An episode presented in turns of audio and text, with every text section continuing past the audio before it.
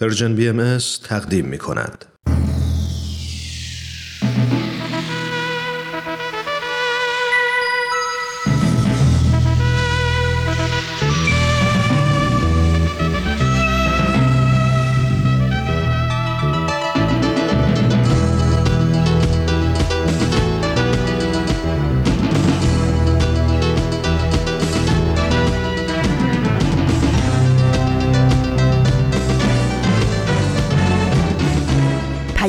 دوست.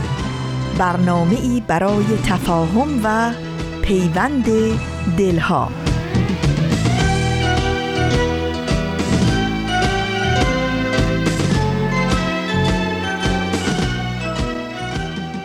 دوستان عزیزم ایرانیان صبور و مهربان درود بر شما. من بهمن یزدانی در روز شنبه 18 بهمن ماه 1399 یا ششم فوریه 2021 دوباره با شما هستم در دقایق پیش رو. با این امید که سهمی کوچیک داشته باشیم در خوب بودن یا خوب شدن حال دلتون. آینه دلمون رو برابر آینه قلب های شما می‌ذاریم تا از همدیگه ابدیتی بسازیم. ابدیتی پر ستاره پر خورشید. به میهمانی شنبه Persian BMS مثل همیشه خیلی خوش اومدید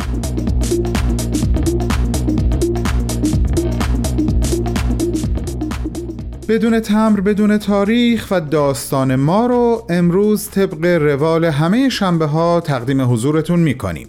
اما از این هفته به جای برنامه گفتگو در قرنطینه که هفته قبل به پایان رسید بر اساس درخواست تعداد زیادی از شما عزیزان تصمیم گرفتیم یک تعداد از اپیزودهای برنامه معماران صلح رو بازپخش کنیم و امروز نوبت اولین قسمت از این برنامه هست. اما در این لحظه خواهش می‌کنم منو در شنیدن بخش اول از نامه امروز همراهی کنید تو این میونه راه عمر یک نگاهی پشت سرت بنداز بهمن. پشت سر حرفای دلتو تو این نامه ها به اونها پر از یاد و خاطره ها و شادی ها و دستیابی ها از آثارشون. خیلی از اون آدم ها دیگه تو این دنیا زندگی نمی کنن تأثیری که روی تو یا بشینی براشون نامه همیشه. اما در عالم خیال نامه تو می‌تونی اونها رو براشون بفرستی. نامه هایی بدون تمر بدون تاریخ.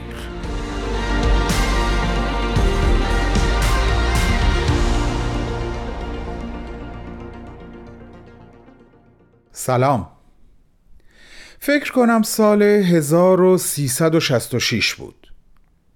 اینطور که شنیدم درست بعد از بازی در آخرین سکانس فیلم یک راست از سر صحنه فیلمبرداری به فرودگاه رفتی و ایران رو برای همیشه ترک کردی. نمی‌خوام زیاد به این مسئله بپردازم چون هم خیلی غمانگیزه هم می‌دونم خودت خیلی دوست نداری. اینو اون روزی فهمیدم که در یک مصاحبه وقتی راجع به اون روز ازت سوال شد بعد از کمی مکس فقط به یک نکته اشاره کردی و ازش رد شدی. گفتی یه روز سرد زمستون بود و برف زیادی هم باریده بود. همین. که البته همین خودش یک عالم حرفه. بگذریم.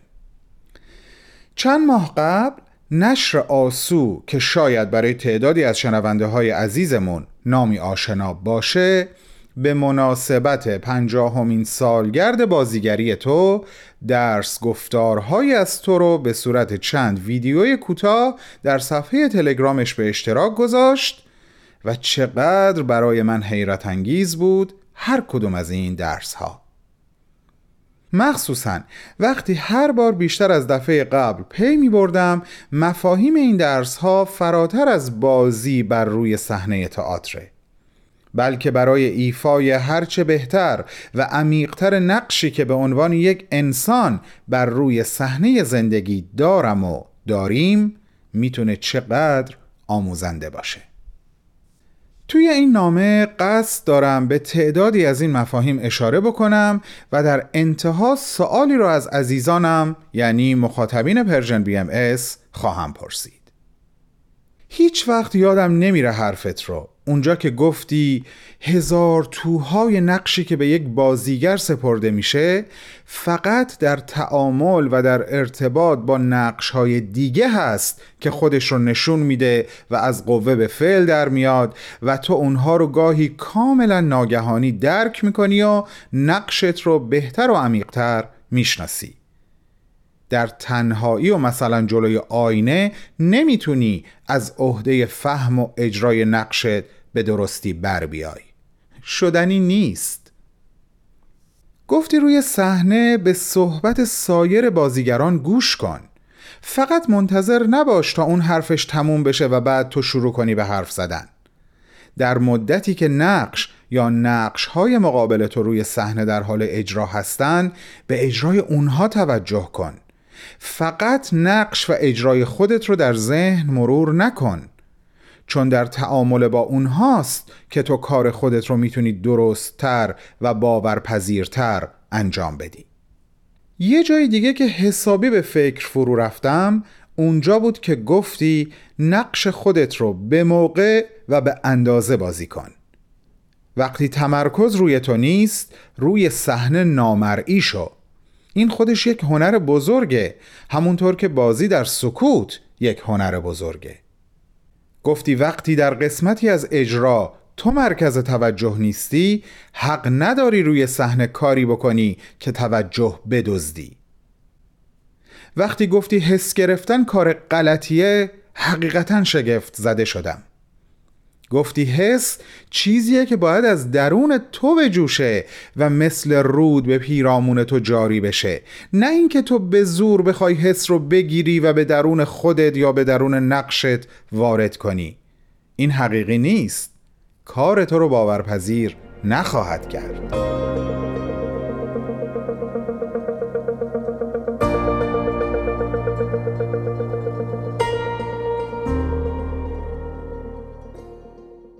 خب عزیزان تا شنیدن ادامه نامه امروز چند منزل هست که با هم طی خواهیم کرد.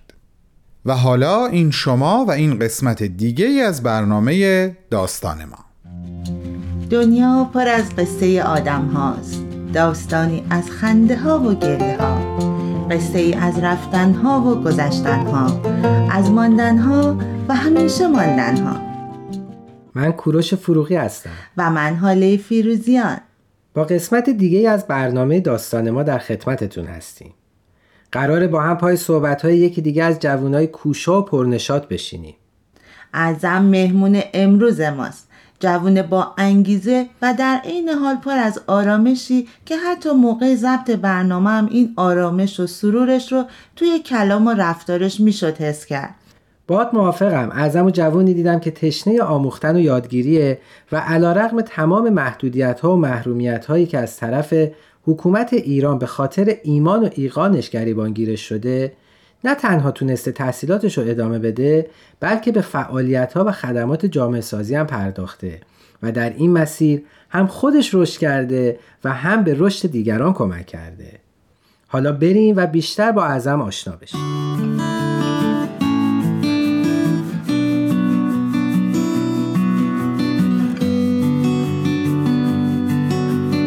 ازم جان عزیزم خیلی خوش اومدی به برنامه ما. می‌خواستم اگه ممکنه خودتو معرفی کنی. مرسی از دعوتتون. من اعظم هستم. سی سالمه. به خانواده بهایی متولد شدم و فارغ تحصیل رشته زیست شناسی هستم از دانشگاه بیایچی. اعظم جان منم بهت خوش آمد میگم. خوشحالم که کنارمون هستی. می‌خواستم که حالا که صحبت از دانشگاه شد یه مقدار برامون از دانشکده بیایچی بگی. بله حتما. BIHE مخفف کلمه بهایی Institute for Higher Education هست که به فارسی مؤسسه آموزش عالی بهاییان هست. سال 1366 به وجود اومد. علت تشکیلش هم این بود که بعد از انقلاب سال 57 که در ایران اتفاق افتاد یه سری محرومیت ها برای افراد بهایی که ساکن ایران بودن به وجود اومد. از جمله اون محرومیت ها مثلا اخراج از شغلای دولتی بود. یا اینکه اجازه ادامه تحصیلات عالی رو نداشتن اجازه ورود به دانشگاه رو نداشتن. به همین خاطر جامعه بهایی جامعه بهایی ایران مؤسسه رو تشکیل داد که دروس دانشگاهی رو به بچه ها ارائه می‌داد که اون کادری که این دروس رو ارائه می‌داد در واقع همون اساتیدی بودن که به خاطر باور مذهبیشون از شغلشون اخراج شده بودن خودشون قبل از اون توی دانشگاه تدریس می‌کردن. ابتدای کار هم سیستمش حالت مکاتبه ای داشت یعنی اینکه اساتید و دانشجوها تکالیف رو دروس رو از طریق سیستم پستی برای همدیگه ارسال می‌کردن. بعد کم کم کلاس های حضوری بهش اضافه شد و با پیشرفت تکنولوژی و این گسترش سیستم اینترنتی سیستمش ترکیبی شد. یعنی اینکه یه بخشش آنلاین شد یه بخشش حضوری. این تدریس قسمت آنلاین هم داشت یا مثلا کویز ها تکالیف حالت آنلاین داشت. و هنوز هم به این سبک هست. این سیستم اینترنتی که به وجود اومد یه خوبی که داشت این بود که اساتیدی که اساتیدی که خارج از کشور بودن و حالا می‌خواستن که با بیایچی همکاری بکنن. یعنی لزوما هم بهایی نبودن. نه نه. و لزوما هم ایرانی نیستن. اساتید خارجی هم هستن. اینها هم همکاری می‌کنن با این مؤسسه به صورت داوطل... کاملا داوطلبانه. امروز مدرکی هم که شما می‌گیرین آیا مورد قبول هستش؟ یعنی اعتبار بین المللی داره؟ بله این اعتبار رو داره و خیلی از دانشگاه های خارج از کشور خارج از کشور ایران. دانشجوها رفتن تحصیل کردن خب خیلی ها برگشتن دوباره با بیایچی دارن همکاری می‌کنن. ولی خب داخل خود ایران شاید یه سری از بچه ها توی بعضی از رشته ها نتونن فعالیت بکنن چون اون مدرک داخل خود ایران هنوز به رسمیت, به رسمیت نمیشه بله بله. ازم جان یه سوال الان برام پیش اومد. فکر می‌کنی چه اتفاقی باعث شد که جامعه بهایی با این همه محدودیت ها و فشاری که حکومت ایران بهش وارد می‌کنه تونست در زمین های مختلف حالا خاص در مورد تحصیلات عالیه که الان تو برامون صحبت می‌کنی راهش رو باز بکنه و پیشرفت بکنه؟ بله.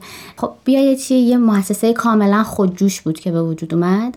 اونم توی یک محیط بسته که خیلی محرومیت و محدودیت برای خودش و برای افرادی که توی اون شرکت می‌کردن وجود داشت. و به نظر من بیایچی یک نمونه هست از استقامت سازنده صلحآمیز در برابر همه اون ظلم و ستم و محرومیتی که براش وجود داشته.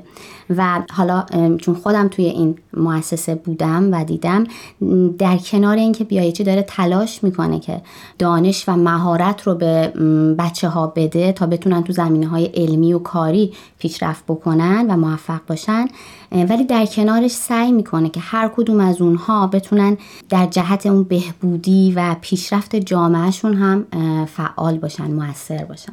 خیلی ممنون مرسی. خواهش می‌کنم.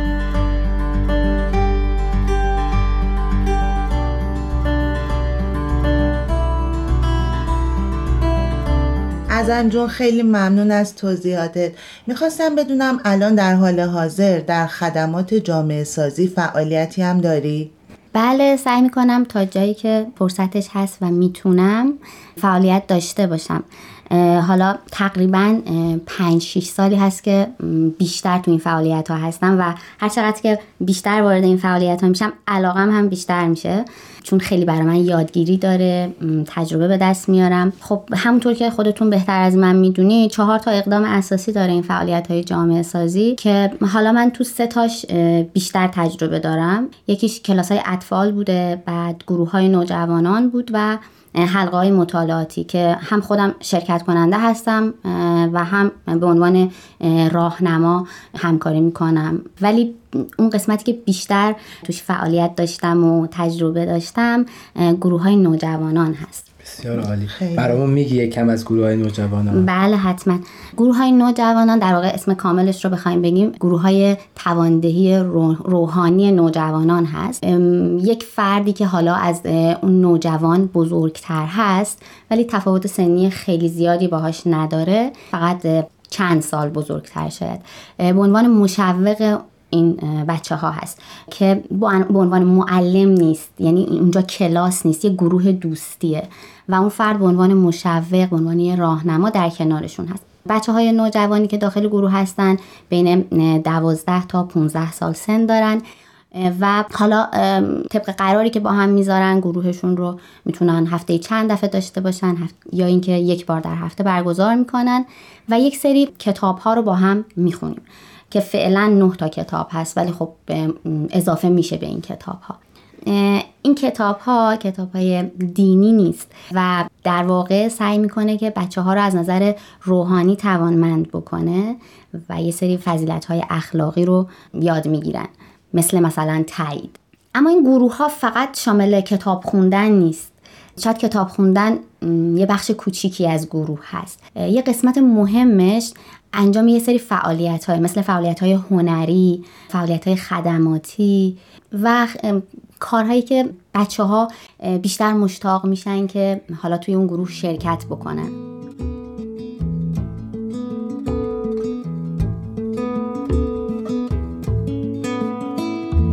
ای سبا نکتی از خاک در یار بیار ببر اندوه دل و مجده دلدار بیار. نکته ای روح فضای از دهن دوست بگو. نامه ای خوش خبر از عالم اسرار بیار.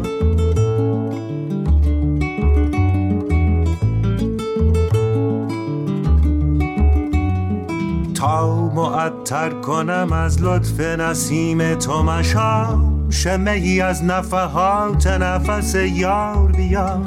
به وفای تو که خاک ره آن یار عزیز. بی که پدید آید از اغیار بیار.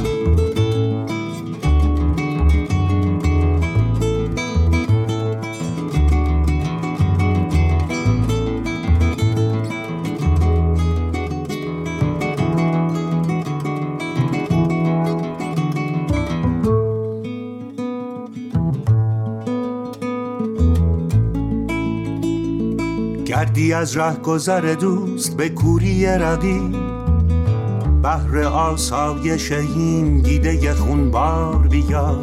دل دیوانه به زنجیر نمی آید باز. حلقه ای از خمهان طره ترار بیا.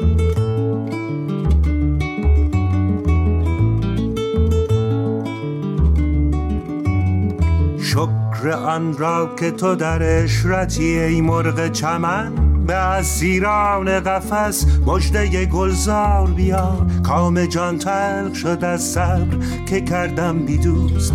خنده ایزان لب شیرین شکربار بیار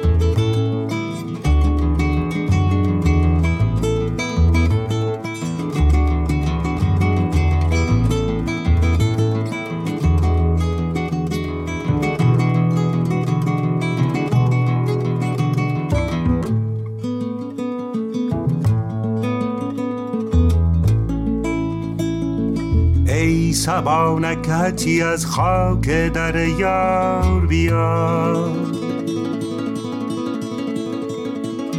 ازم جون یه سوالی داشتم ازت. می‌خواستم بدونم این اقدامات اساسی بر چالش های زندگیت هم تأثیری داشته؟ و اگه داشته که حتما داشته برامون بگو چه تأثیری. بله حتما. تاثیر که حتما داشته یه یادگیری که برای خود من داشت. این بود که قبل از اینکه من وارد فعالیت ها بشم شاید زمانی که 16 17 سالم بود و به شدت مشغول درس خوندن بودم گفتم من باید درسم تموم بشه و بعد شروع بکنم حالا وارد فعالیت های جامعه سازی. جامعه سازی بشم بتونم خدمت بکنم. فرصت کافی ندارم که دوتا رو در کنار هم داشته باشم. و خب به خاطر همین شروع نکردم فعالیت های جامعه سازی رو. تا اینکه وارد بیایتی شدم. دوستام می‌دیدم, می‌دیدم که دوتا رو در کنار هم دارن. اما باز هم می‌گفتم نه نمی‌تونم. اول درسمو بخونم آره. بعد فعالیت بکنم. بله دقیقا. دو سه سال به این منوال گذشت تا من شروع کردم این حلقه های روحی رو حلقه یک رو شروع کردم بخوندن. البته قبلش پنج رو خونده بودم اما هیچ فعالیتی نداشتم. کم کم که وارد شدم توی این کتاب ها یاد گرفتم که ما نمی‌تونیم زندگیمون رو بخش بخش بکنیم. اول درسم رو بخونم بعد یه فرصتی کارم رو بکنم یه فرصتی حالا بذارم برای ازدواج کردن یه فرصتی برای خدمت. بلکه همه اینا رو باید در کنار هم dاشته باشیم. زندگیمون باید یه محور اساسی داشته باشه و بعد بقیه اون هدف هامون بر اساس اون محور باشه. و این شاید یه چیزی بود که من یاد گرفتم. و بعد از اون سعی کردم که حالا اون رو توی زندگی خودم اجرا بکنم. هنوز شاید کامل موفق نشدم ولی خیلی به من کمک کرده. من الان هم فعالیت های خدماتیمو دارم هم توی فعالیت های جامعه سازی هستم. هم دارم درسم رو می‌خونم. همه رو در و زندگی و, و شغل و همه چی رو داره دقیقا. عزم جان خیلی ممنون. مرسی. خاطره و تجربه هم داری که بخوای بیان کنی؟ بله خاطره و تجربه خب زیاده. حالا اجازه بدید من یه تجربه ای که دارم براتون بگم. وقتی که کتابای مؤسسه روحی رو می‌خوایم بخونیم خب از کتاب یک شروع میشه و الان تا یازدهش اومده همچنان هم ادامه داره و میاد. یه تأکیدی که خیلی همیشه می‌کنن میگن که به ترتیب بخونید. من خودم این رو تجربه کردم که چقدر مهمه این به ترتیب خوندن. وقتی که این کتاب ها تازه اومده بود و توی شهر ما میخوندن خب من خیلی کوچیک بودم شاید دوازده سالم بود. اون موقع هنوز شروع نکردم. نمی‌تونستم شروع بکنم. و بعد از اون همونطور که تو صحبت قبلیم گفتم چون خیلی مشغول درس بودم گفتم نه الان وقت ندارم. باز هم نخوندم تا اینکه کتاب پنج من رو دعوت کردم به صورت کمپ به صورت فشرده, فشرده. این خونده بشه. و من اینو خوندم هیچی هم ازش متوجه نشدم چون چهار تا کتاب قبلی رو نخونده بودم. اصلا نمی‌دونستم هدف این کتابی که دارم می‌خونم چیه. چند وقت بعد شاید یکی دو سال بعد شروع کردم کتاب یک رو خوندن. و اینها رو به ترتیب خوندم تا سه که بعد سه که تموم شد به عنوان مربی اطفال شروع کردم به فعالیت. و تازه اون موقع فهمیده بودم که هدف این کتاب هایی که می‌خونم چیه؟ قرار هست من چیکار بکنم؟ فقط خوندنش نیست. حالا باید یک فعالیتی هم انجام بدم. و دفعه دوم که کتاب پنج رو خوندم بعد از اینکه کتاب یک دو سه چهار بله. طبق اون سلسله مراتبی که داشت رفتم جلو و کتاب پنج رو خوندم تازه دیدم چقدر من این کتاب دوست دارم و دیگه تمرکزم روی تازه اون کتاب رو شد. درک. بله دقیقا دقیقا برای همین هر کی بخواد شروع بکنه به نظر من خوبه که این ترتیب رو رعایت بکنه چون اون تمرین هایی که تو هر کتاب هست اون فعالیت هایی که بعد هر کتاب انجام میدیم باعث میشه که ما رو آماده بکنه برای شروع کتاب بعدی و اینکه اصلا بدونیم می‌خوایم چیکار بکنیم منظور از اون جامعه سازی که میگیم چیه خیلی ممنون. مرسی از تجربه قشنگی که در اختیارم خواهش می‌کنم. ازم جون خیلی ممنون. ببخشید وقتمون خیلی محدوده. اگه حرفی برای آخر برنامه داری برامون بزن. خواهش می‌کنم. اول از همه می‌خوام از شما تشکر بکنم. مرسی که منو دعوت کردید و امروز پیش شما بودم. چند روز پیش من داشتم مطالعه می‌کردم. یه بیانی از حضرت بهاءالله خوندم که حالا می‌خوام یه قسمت کوچیکیشو با شما به اشتراک بذارم. ممنون میشه آفریننده یکتا مردم را یکسان آفریده و او را بر همه آفریدگان بزرگی داده. پس بلندی و پستی و بیشی و کمی بسته به کوشش اوست. هر که بیشتر کوشد بیشتر رود. خیلی ممنون و متشکر مرسی. خواهش می‌کنم.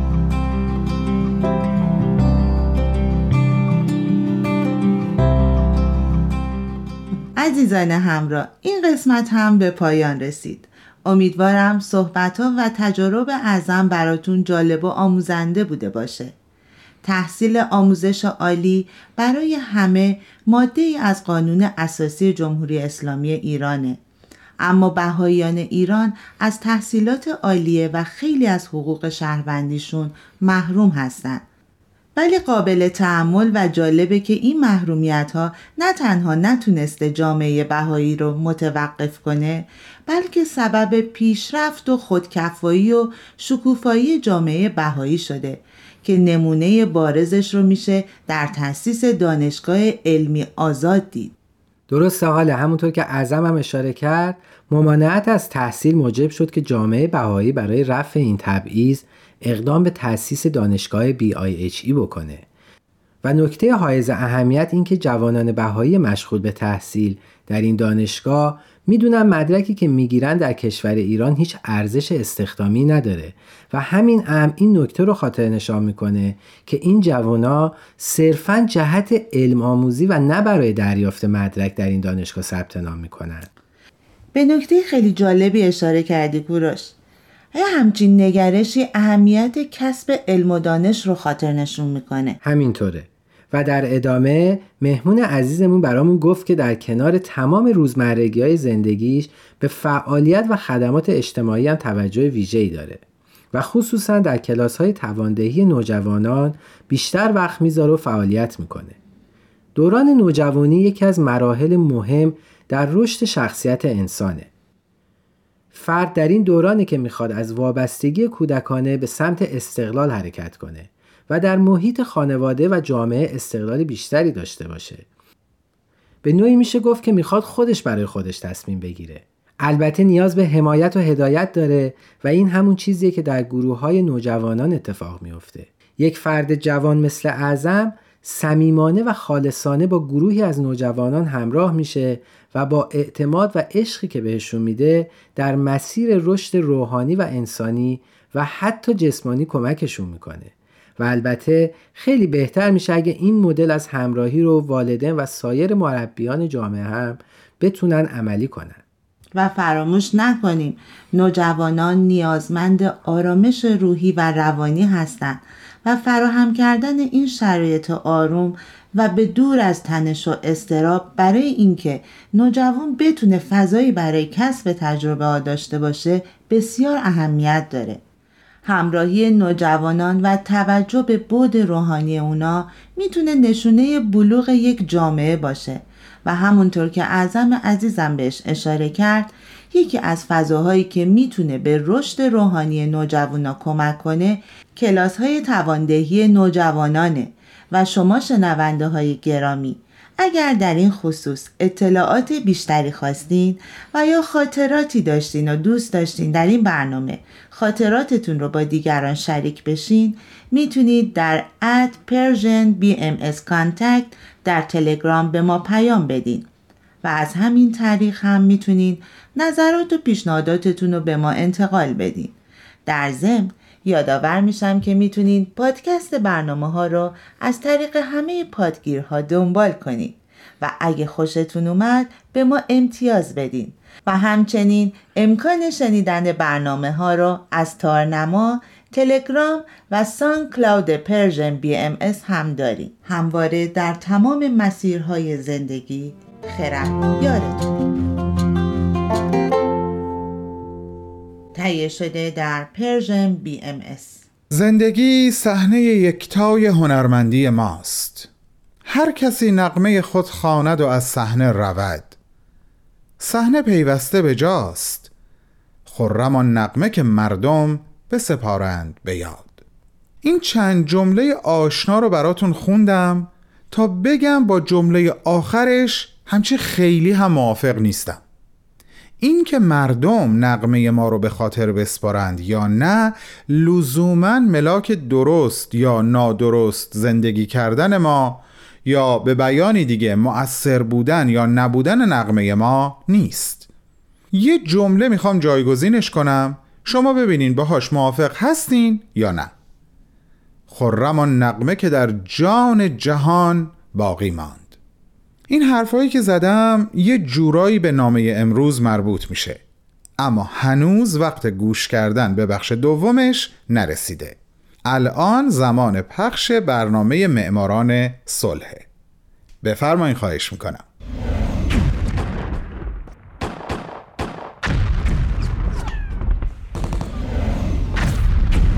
معماران صلح.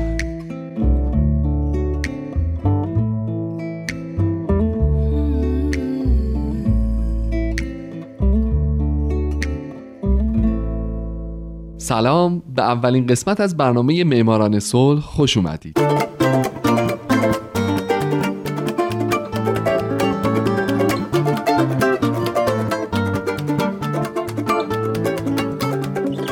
این اولین قسمت از برنامه معماران صلحه.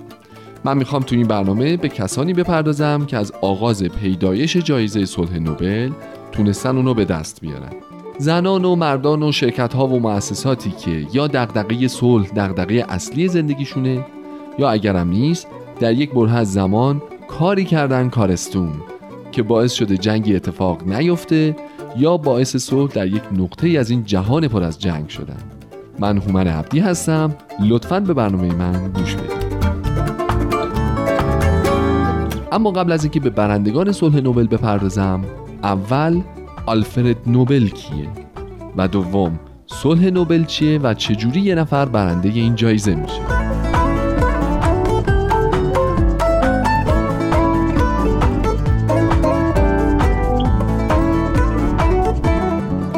آلفرد نوبل در 21 اکتبر 1833 در استکهلم سوئد متولد شد و در 10 دسامبر 1896 در 63 سالگی در ویلای خودش در سن رموی ایتالیا درگذشت. او شیمیدان، مهندس، مبتکر، مخترع، اسلحه ساز و کمی هم نمایشنامه نویس بود. اما شهرتش بیشتر به خاطر دو کاریه که در زندگی انجام داده. یکی ساخت دینامیت و دومیش اختصاص تمام ثروتش پس از مرگ به جایزه‌ای که همه ساله بدون توجه به ملیتی خاص به افرادی شایسته داده بشه گفته میشه دلیل این کار دومش انتشار مطلبی دروغینه در یکی از روزنامه های فرانسوی زبان در سال 1888 که در اون اینطور نوشته شده بوده که فرشته مرگ مرده است. دکتر آلفرد نوبل فردی که برای ایجاد راهی برای کشتن افراد بیشتر در زمان کمتر ثروتمند شده بود دیروز مرد. نوبل اما با خوندن خبر دروغین مرگ خودش به این فکر میفته که تصویر بهتری از خودش پس از مرگ برای نسلهای بعدی بسازه. پس تو وصیتش همه ثروتش یعنی 31 میلیون کرون پول که خب در اون موقع پول زیادی بوده رو به این جایزه اختصاص میده. جایزه ای که ما امروز اونو به عنوان جایزه نوبل می‌شناسیم که در شش رشته یعنی صلح، ادبیات، پزشکی، اقتصاد، شیمی و فیزیک به افراد شایسته دریافت این جایزه داده میشه. البته خود نوبل اقتصاد رو تو جوایزش پیش بینی نکرده بود و نوبل اقتصاد سالها بعد به رشته های پنجگانه نوبل اضافه میشه. او درباره جایزه صلح نوبل در وصیت‌نامش اینطور نوشته: جایزه نوبل صلح باید به کسی داده شود که بهترین یا بیشترین کوشش را در راه برادری ملل یا انحلال یا کاهش ارتش ها یا تشکیل و ترغیب کنفرانس های صلح کرده باشد.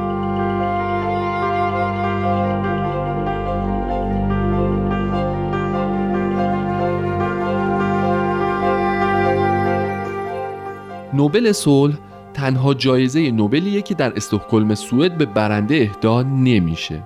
وقتی آلفرد نوبل زنده بود، سوئد و نروژ تحت یک پادشاهی متحد بودند و سالها بعد از مرگ نوبل یعنی در سال 1905 بود که نروژ کشوری مستقل شد. نوبل در وصیت‌نامش گفته بود که جایزه صلح نوبل باید توسط یک کمیته نروژی اهدا بشه و به خاطر همینه که هر سال در نروژ این جایزه به برنده داده میشه. اونم بعد از طی مراحل تقریبا پیچیده و طولانی. معمولا هر سال بین 150 تا 200 نفر کاندید دریافت جایزه هستند. در واقع هر سال اعضای شوراهای ملی و دولتها، اعضای دادگاه های بینومللی، رؤسای دانشگاه ها، استادان رشته های علوم اجتماعی، تاریخ، فلسفه، حقوق و معارف، مدیران مؤسسات تحقیقات صلح و مؤسسات سیاست خارجی، اعضای فعال و سابق کمیته نروژی نوبل و مشاوران سابق کمیته نروژی نوبل حق دارند تا پایان وقت اداری روز 31 ژانویه هر سال کاندیداهای خودشون رو به کمیته معرفی کنند. هیچ کدوم از این افراد نمی‌تونن و نباید خودشون رو برای این جایزه کاندید کنند. یه چیز دیگه هم این که نامزدهای دریافت این جایزه اصلا روحشون هم خبر نداره که امکانش هست این جایزه رو ببرن جایزه نوبل به کسانی که مردن اهدا نمیشه و جالبه که بدونین سوابق نامزدها تا پنجاه سال مهرموم شده نگهداری. میشه بعد از این مرحله نوبت می‌رسه به اینکه برنده رو انتخاب کنن. برندگان جایزه نوبل صلح توسط کمیته نروژی نوبل که شامل پنج عضو کاملا مستقل هستند انتخاب میشن. این کمیته معمولا کسانی رو برنده این جایزه معرفی می‌کنه که کارشون برای رسیدن به صلح کامل نشده اما در یک مقطع بسیار مهمی از کارشون هستند و اگه این جایزه رو ببرن می‌تونه حمایتشون بکنه. این نکتهش خیلی جالبه. خلاصه بعد از اینکه تا 31 ژانویه لیست کاندیداها به کمیته رسید کمیته تشکیل جلسه میده. دبیر دائمی کمیته لیست کاندیداهای سال رو ارائه می‌کنه و امکانش هست که اعضای کمیته اسامی جدیدی رو هم به این لیست اضافه بکنن. بعد از این مرحله شروع می‌کنن دونه به دونه درباره هر کاندیدا بحث.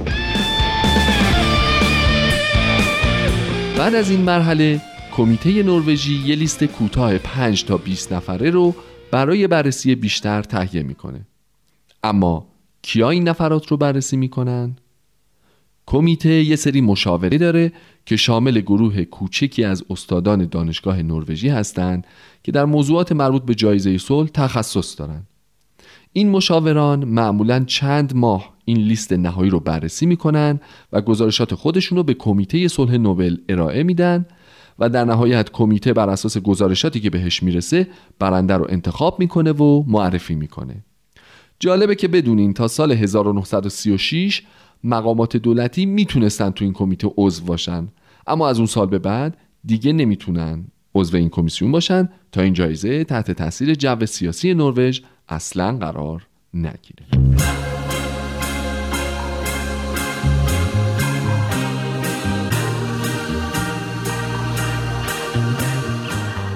بین سالهای 1901 تا 1950 یه آدمایی نامزده دریافت این جایزه شدن که اگه بشنوین کیان شکه میشین. مثلا اولی جوزف استالینه دبیر کل حزب کمونیست اتحاد جماهیر شوروی که در سالهای 1945 و 48 نامزد بوده. دومی که از اولی عجیب تره هیتلره. فرض کنین هیتلر برنده جایزه صلح نوبل می‌شد. چی می‌شد؟ اما یه چیز عجیب دیگه اینکه مهاتما گاندی اصلا جایزه نوبل صلح رو نبرده تو کل عمرش. در حالی که همونطور که می‌دونین یکی از سمبل های مبارزه با خشونت تو قرن بیستم. البته گاندی در سالهای 1937 تا 39 و همچنین 1947 نامزد دریافت جایزه بوده. در سال 1947 البته بدشانسی میاره. چون قبل از ژانویه 48 گاندی ترور میشه و خب چون طبق قوانین جایزه رو به آدمی که مرده نمیدن به گاندی جایزه ای نمی‌رسه. و در این سال کسی اساساً برنده نوبل صلح نمیشه.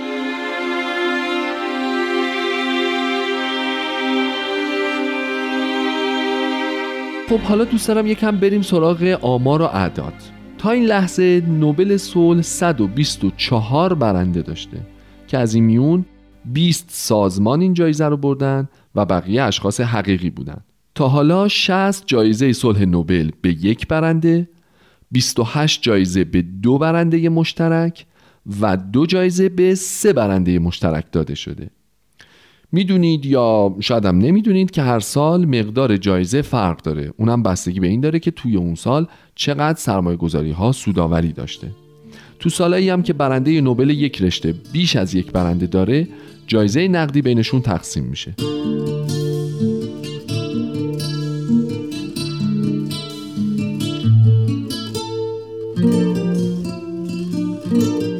جوونترین برنده نوبل صلح تا این لحظه خانم توکل کرمان 32 ساله اهل یمنه و آقای سر جوزف روتبلات هم پیرترین برنده بودند با 87 سال سن. از میون برندگان نوبل صلح 15 نفر زن بودند از برتان ساتنر بگیر تا شین عبادی خودمون. از میون 20 سازمانی هم که تا حالا تونستن برنده جایزه بشن کمیته بین‌المللی صلیب سرخ رکورد داره. سه بار جایزه رو برده در سالهای 1917 44 و 63 دفتر کمیساریای عالی پناهندگان سازمان ملل متحد هم دو بار جایزه رو برده در سالهای 1954 و 81 بقیه سازمان ها و آدما فقط یک بار جایزه رو بردن. البته لینوس پاولینگ دو بار نوبل برده که یکیش نوبل شیمی بوده تو سال 1954 و اون یکیش هم جایزه نوبل صلح بوده تو سال 1962 اما کسی نبوده که دو بار نوبل صلح ببره. ولی بوده کسی که همون یه بار هم نخواسته که ببره و جایزه رو رد کرده. سیاستمدار ویتنامی لو دوکتو در سال 1973 برنده این جایزه میشه. اونم به طور مشترک با هنری کیسینجر وزیر امور خارجه وقت آمریکا. جایزه به خاطر مذاکره در مورد قرارداد صلح ویتنام به این دوتا تعلق گرفت. اما لودوکتو گفت که در موقعیتی نیست که جایزه نوبل رو دریافت کنه زیرا هنوز صلح در ویتنام محقق نشده. یه چیز دیگه هم بگم و تمام. در این 110 دوازده ساله تو 20 سال به هیچ کس جایزه نوبل صلح داده نشده. اونم که بیشترش در خلال جنگ های جهانی اول و دوم بوده. در عوض جایزه نقدیش مونده واسه سال بعد و به کسی که سال بعد برنده شده جایزه رو دادن. خوش به حال اونا.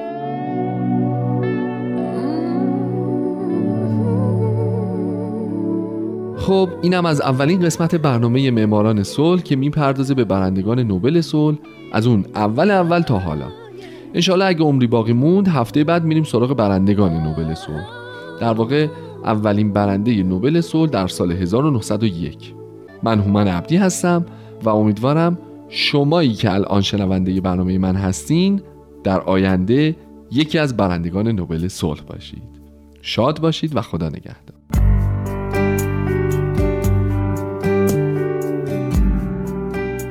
دیگه بریم سراغ قسمت دوم نامه بدون تمر بدون تاریخ امروز.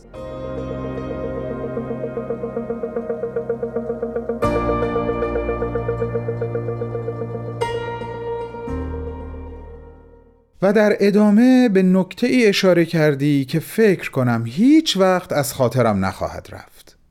گفتی طول مدت نقش برای تو هیچ اهمیتی نداره. تأثیر گذار بودن نقش هست که ملاک انتخاب یا عدم انتخاب اون نقش توسط توه گفتی نقش هایی که فقط برای پر کردن یک فضای خالی یا برای ربط دادن دو قسمت از موضوع داستان یا نمایشنامه باشه رو هیچ وقت قبول نمی کنی. گفتی یک دقیقه بازی کنی در نقشی تأثیرگذار و کنشگر پیش وجدان خودت سربلندی تا وقتی که مدام جلوی چشم باشی اما در نقشی به هویت و خونسا. دوست دارم یک نکته دیگه هم قبل از مطرح کردن سوالم اشاره کنم. با احترام به جایگاه تفکر به همون توی صحبتات یادآوری می‌کنی که بزرگترین کشف هایی که از زوایای پنهانی شخصیت نقش حاصل میشن محصول کشف و شهود هستند و درست در زمانی که تو مستقیما بهش فکر نمی کنی بلکه خودت رو در معرض فهم دل و فهم درونی خودت قرار دادی به ناگهان بر تو آشکار میشن. و اما سوالی که گفتم. عزیزانی که این نامه رو گوش دادین اگه اینطور تصور کنیم که جهان صحنه عظیم هست و ما هر کدوم به عنوان یک بازیگر نقشی مهم توسط کارگردان به عهدمون گذاشته شده هر کدوم از این درس گفتارها رو چطوری می‌تونیم به صحنه زندگی و ایفای نقش خودمون تعمیم بدیم؟ خدا کنه حوصله کنین و حرفای دلتون رو در ارتباط با این سوال برام در یکی از صفحات Persian BMS مثلا زیر همین برنامه در اینستاگرام بنویسین. با عشق، ارادت و احترامی جاودانه به پیشگاه بانو سوسن تسلیمی. دوستت می‌داریم و از تو می آموزیم بهمن و همه دوستانش.